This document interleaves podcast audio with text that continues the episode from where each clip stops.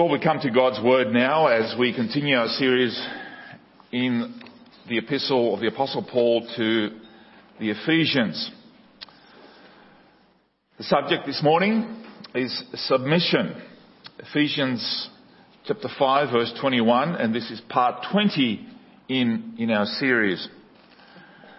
So as we continue our series, uh, I must warn you that this morning we are stepping on a very dangerous minefield. Are you ready? While my goal is to tread carefully, my higher aim is to be faithful to God's Word. This means that I need to prepare myself for possible explosions in the next couple of weeks. This morning we will speak more generally on the topic of submission as we concentrate on this one one verse. And this verse is like an umbrella verse. It is, a, it is a platform from where we jump to other passages that follow and to other parts of the scriptures. Now let's be honest that uh, submission is not a, a popular subject in Australia and in the West in general. What is popular is defiance, the opposite of submission. There are many movies, songs, books on the subject of rebellion, defiance, independence.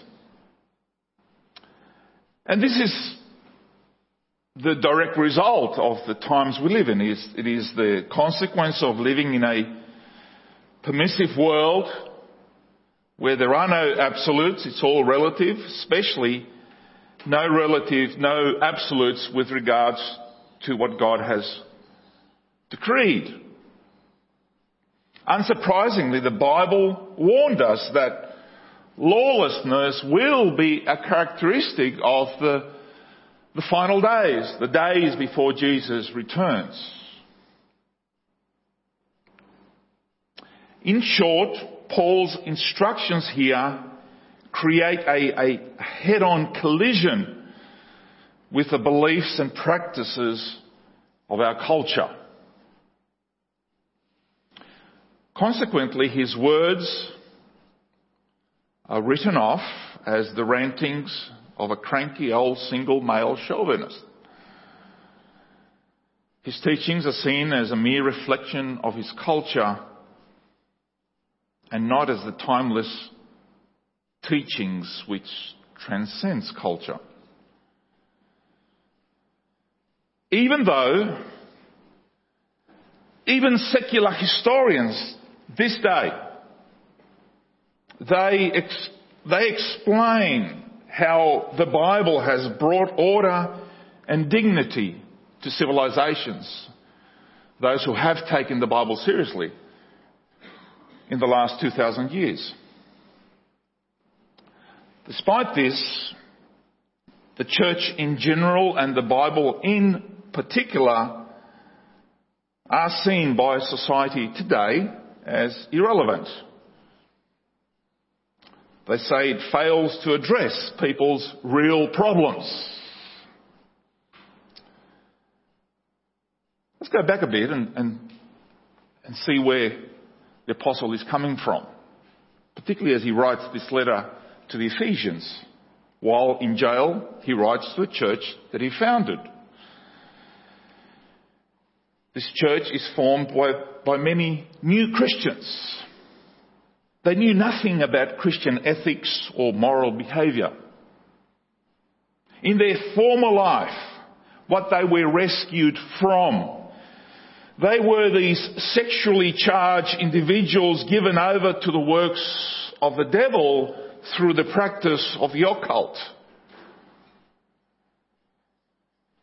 In Ephesians chapter 4 verse 19, this is what he said. He said, they have become callous and have given themselves up to sensually greedy to practice every kind of impurity. Every kind of impurity. Just imagine what that was like. They live like animals in this urban metropolis and its degrading lifestyle. This is why the Apostle Paul addresses the carnal urge to lie, to steal, to gossip, to be hateful and bitter with one another. This is how they lived. This was normal. In their former life, they were once darkness, but now they are light. And there are expectations that come as a result of living in the light.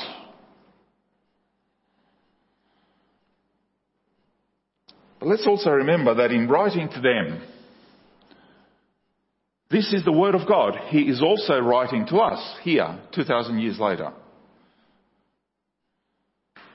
We look around and appreciate, we have to appreciate the contemporary nature of God's Word. So in this section, the Apostle takes up the matter of Christian relationships.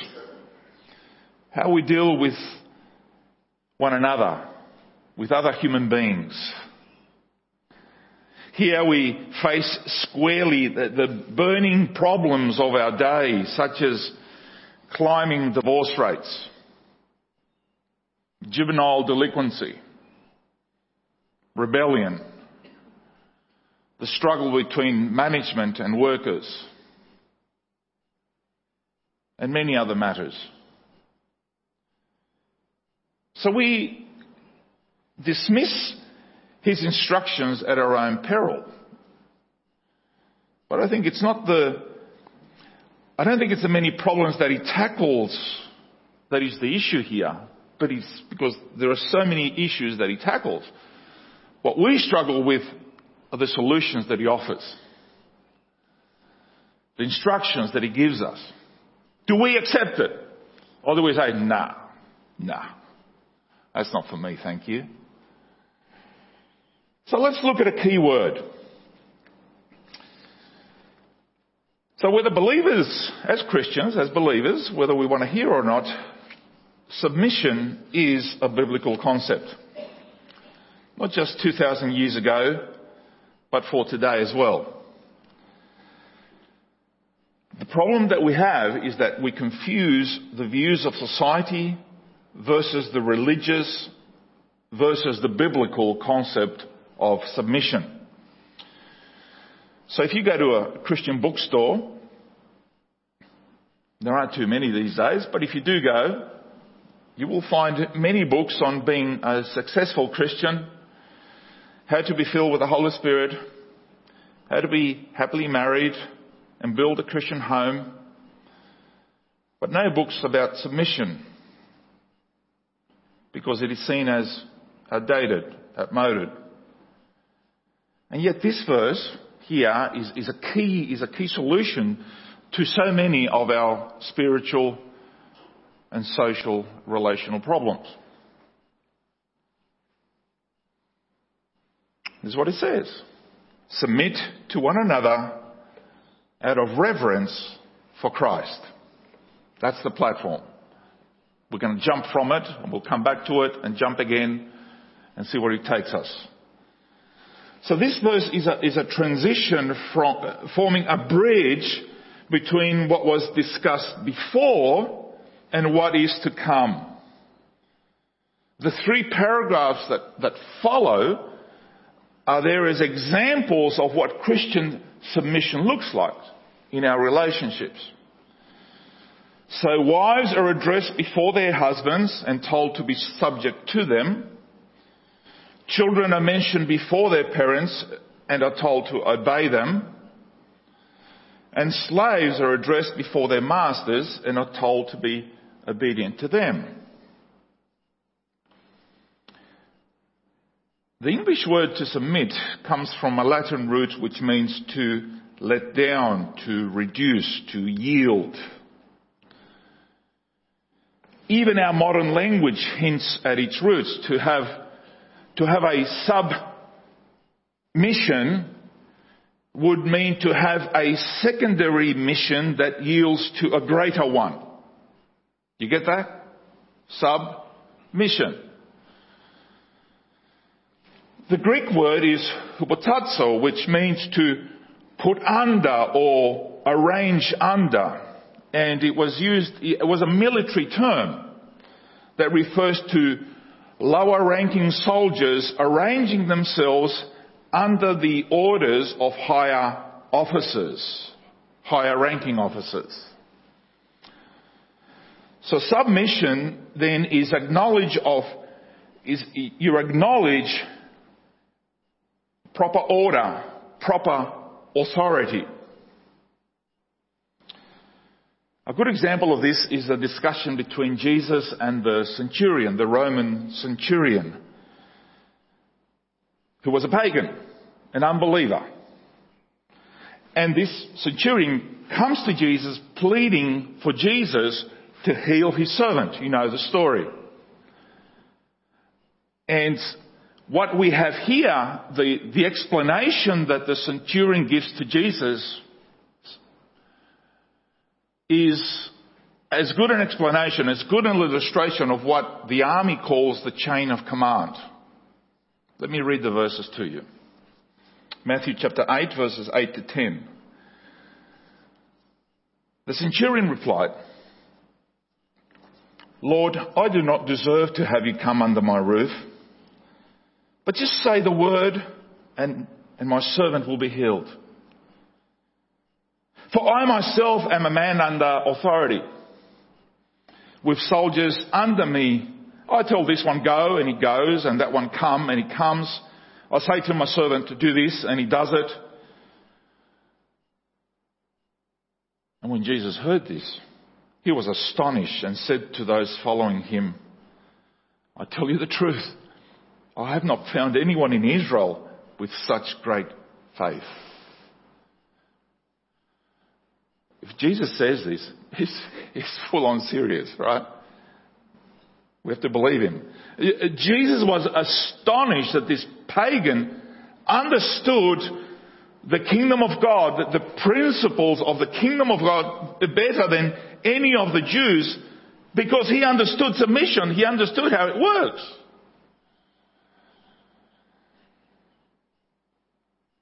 In the Roman military, the emperor had absolute full authority. But he delegated his authority to others beneath him. So when the centurion spoke an order, he spoke an order with the emperor above him, with the emperor's authority. He spoke. And to disobey the centurion, if a soldier was to disobey the centurion, he would be disobeying the emperor himself. This was an act of defiance, considered as treason and deserving of death. There was no mucking around. There could not be a break in the chain of command. Ever. Now the reason why we arc up against submission is because, let's be honest, it is offensive to the flesh. Because at our core, we want to be in control. We want to make our own decisions. We want our wills to be done. We recall uh, the response from the servants in one of Jesus' parables. Luke 19:14 when they said, "We will not have this man reign over us."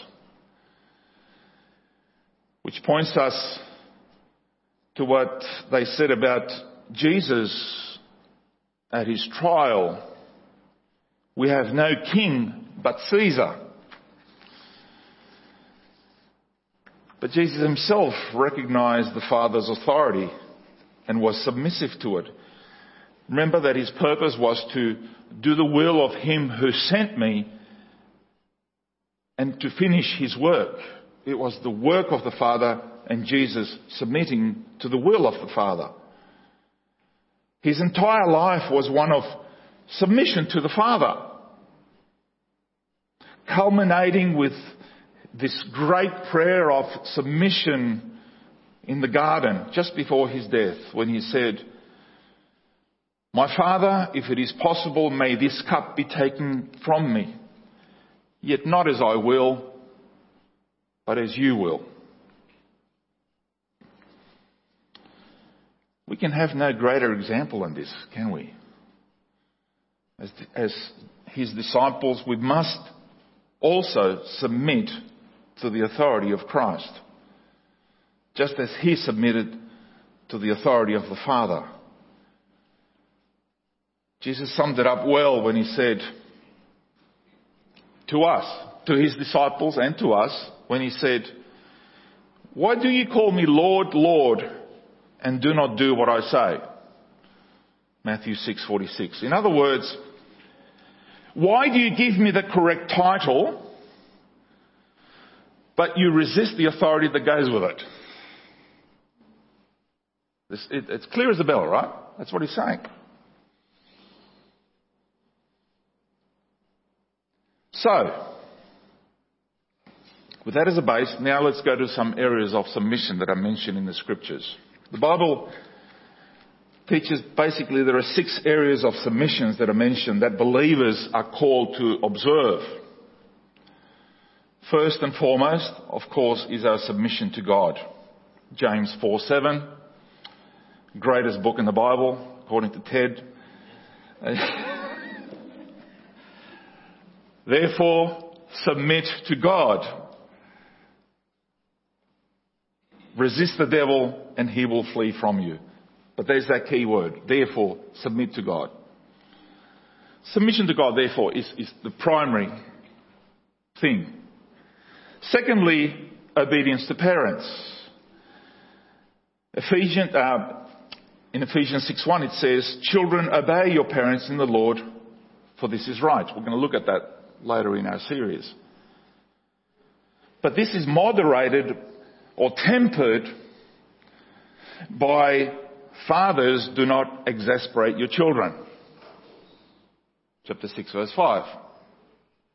We'll leave that for later on. Thirdly, submission in marriage. This one's always a popular one. Wives, submit to your husbands as to the Lord. We're going to look at this next week. And this is moderated by husbands, love your wives just as Christ loved the church.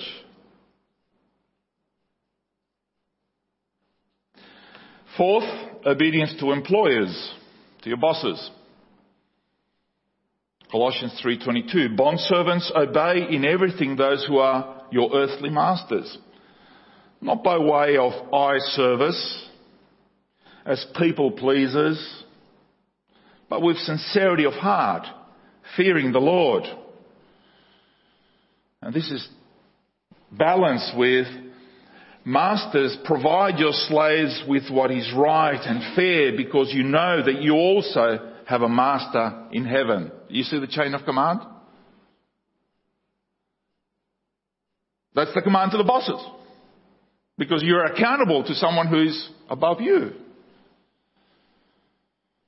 Fifth is submission to civil authority. 1 Peter 2, 13 to 14. Submit yourselves for the Lord's sake to every authority instituted amongst men, whether to the king as the supreme authority, or to governors who are sent by him to punish those who do wrong and to commend those who do right. I will talk a little bit about this in the next, the next page. Sixth, and last, submission to pastors and church leaders. Hebrews 13:17 Obey those who rule over you and be submissive, for they watch out for your souls, are those who must give account. Give account to who? To those who are above God.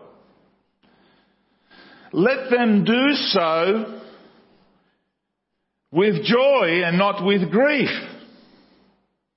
for that would be unprofitable to you. Oh boy, oh boy.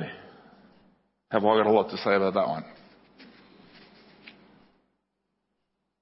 Let them do so with joy and not with grief.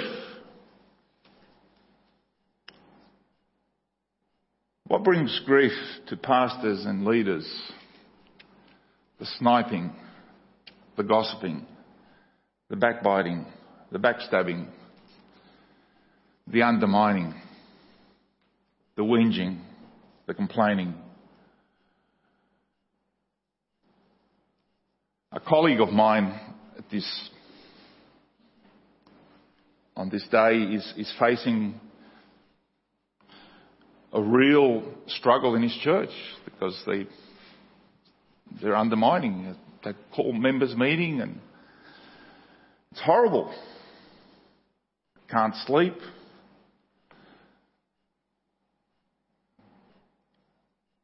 It's terrible that it happens in Lord's church.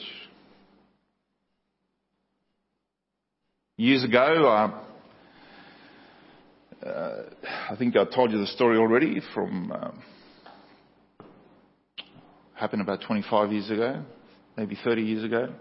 People I studied with at college, they were in their second church. So many struggles within the church. My colleague's wife, uh, she had seen her husband struggle with so much. She had four or five kids. She goes out to the bush and takes her own life. She could not handle the pain. I know maybe you, you need somebody else to tell you this story, but let me just speak honestly. It's painful. Unless you're a pastor, you will not understand. Unless you're a leader in a church, you will not understand some of the grief that is caused So please pray if, if there's something that I covered for. The tenth commandment, I covered your prayers. That's what I covered. Constantly. And I thank you all for praying. And it's not for, for my sake, this is for the sake of the church. So whatever happens, I will have to give account one day to my master for all of you as well. Having said that, these words are moderated by 1 Peter 5:3. Not spoken to pastors and leaders, not lording it over those entrusted to you, but being examples to the flock.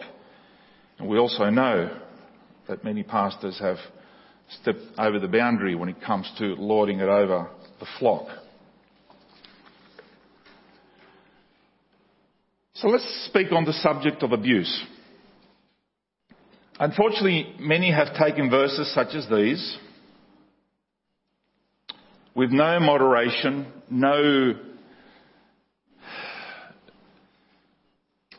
temperance, nothing, and, and, and they use these, these verses that we have here and, and have used that as justification for abuse of power. As I said, it happens in churches. It happens politically. Hitler, for example, did this to convince the Lutherans, the resistance against authority. He used this against the Lutherans not to resist him in the lead up to World War II. History tells the story. Let's remember that God is sovereign and all authority are ultimately in submission to God, to the sovereign Lord. So even when a, a higher authority violates God's order, we are called to submit in a godly fashion. How does this look like? Well, we have examples in the scriptures. So when the apostles were arrested and told to stop preaching Jesus, they replied, we must obey God rather than men. Acts 5.29. So they appealed to a higher authority and continued to preach Jesus openly, even though it led to persecution, jail, floggings, etc. In some cases, God brought forth their deliverance. At other times, God allowed for their glorious martyrdom for the name of Jesus. And Acts tells us, Acts 5.41 tells us that they rejoiced because they had been counted worthy of suffering disgrace for the name, the name of Jesus. We have also seen many use this passage, and I will talk about it more next week, to justify abuse in the home, in the church, in the workplace. There is so much domestic abuse, even in Christian homes today. And the abuse can occur in non-physical ways as well. Needless to say, this is in stark opposition to God's plan for the family. It often leaves deep scars because even after victims are physically safe, the emotional and spiritual psychological scars continue. And it continues and the kids see the abuse that happened in the home and the last thing they want to do is step into a church again because they saw the examples of mum and dad. And it's sad to see. But it's, it's an aberration. It's, it's a totally misuse of a passage, not understanding what the Bible is saying here. So let's go back to our, our verse. Let's look at the verse again. Submit to one another out of reverence for Christ. Verse 21. Submit to one another out of reverence for Christ. Maybe, maybe you've heard someone say, look, I don't submit to, to, to man, I submit only to God. Well, that's a bit like the, the soldier saying to the sergeant, I'm not going to listen to you. I don't have to listen to you. I'm only going to answer to the general. How's that going to work? There is, there's an obvious break in the chain of command which creates confusion and it's, it's an obvious act of insubordination. And although there are many contexts in, in which such a sentiment is perhaps honourable, for the most part, it isn't. How can one say he is submitted to God if he denies the directives of God concerning submission to others. The truth is our submission to God is measured by the degree by which we submit to others.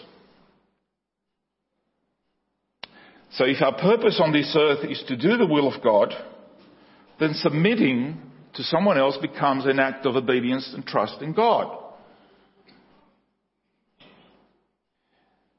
I know we naturally look at our own self-interest. That's what the world tells us.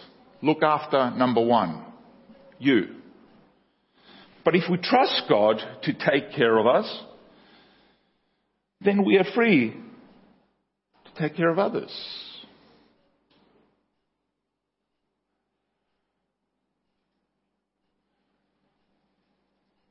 But it has to be in the context of love. And this is my last point this morning the context of love. We belong, as you know, to the family of God, deeply loved by our Heavenly Father. We live by grace. This has to make all the difference. We are all, each of us, we are blessed with, with gifts and talents which enable us to fulfill the different roles that we have been called to fulfill. We have been equipped by the Holy Spirit.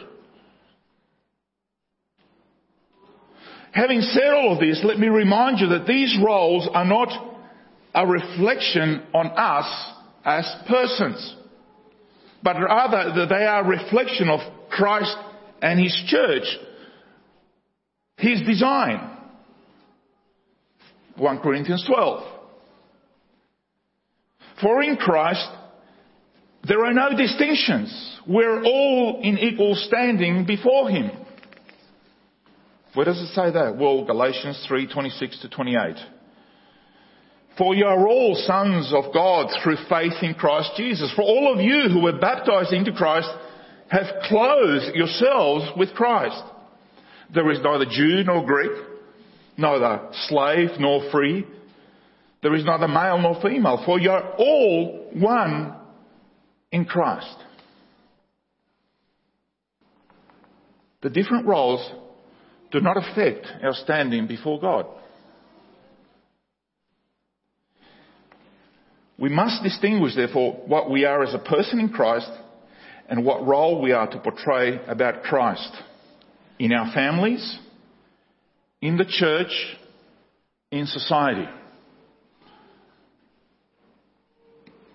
All given a role to play, but having a subordinate role does not imply inferiority whatsoever. You are not inferior in your standing before God.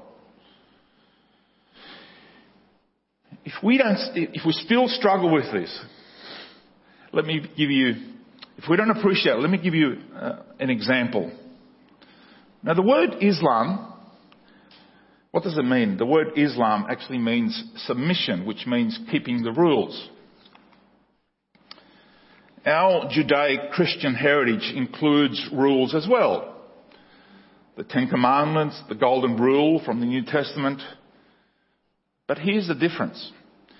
Getting to heaven under Christianity is about redemption through Christ's atoning sacrifice for our sin. We believe God's promise and accept His gift of forgiveness and we are saved. We are accepted. We are loved.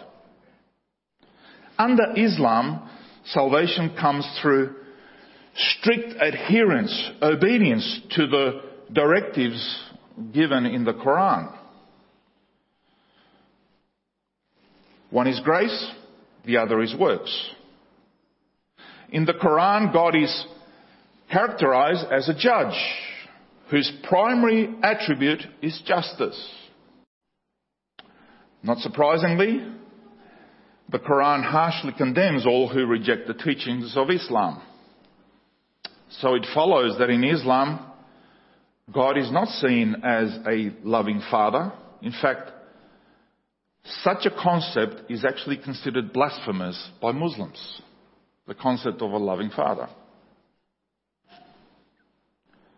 You see, once love is removed from the equation, it becomes something altogether different. And I think this is something that as Christians we take for granted, we really don't appreciate. But it's true.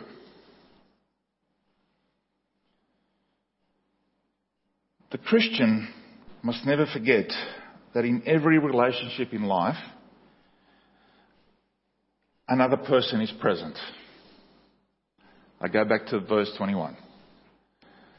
That means that it is not merely a problem of what I want versus what you want. It's not just a, between a husband and a wife, between a parent and a child, between an employee and employer. In every relationship, what we need to understand is that there is a third person present. Who is that? Jesus Christ. An unbeliever doesn't worry about that. A non-Christian doesn't have to worry about that because Jesus Christ doesn't even, it's not even there except in a swear word. But for us, we do everything out of reference for Christ because He's there. We revere Him.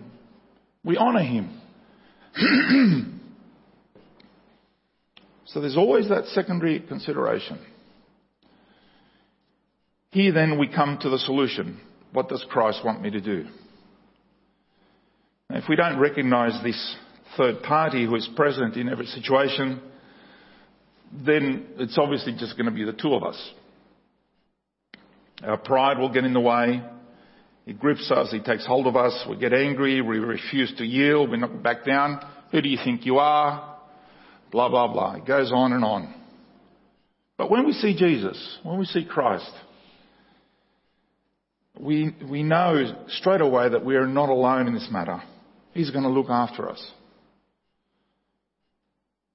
So as His representatives, as the one in whom He lives through the Holy Spirit, the ones who have been redeemed and, and deeply loved by Him, we have to live our lives in reverence and in honour to Him because that's who we are. That's what we're called to be. That's what we have to be. He's the one that gave his life for us. So we dress ourselves in his love, which binds all things together. He binds it all together. You remove love, we're back to square one. May God enable us to live our lives in submission to one another because we are in submission to Him and in reverence to Him. Amen.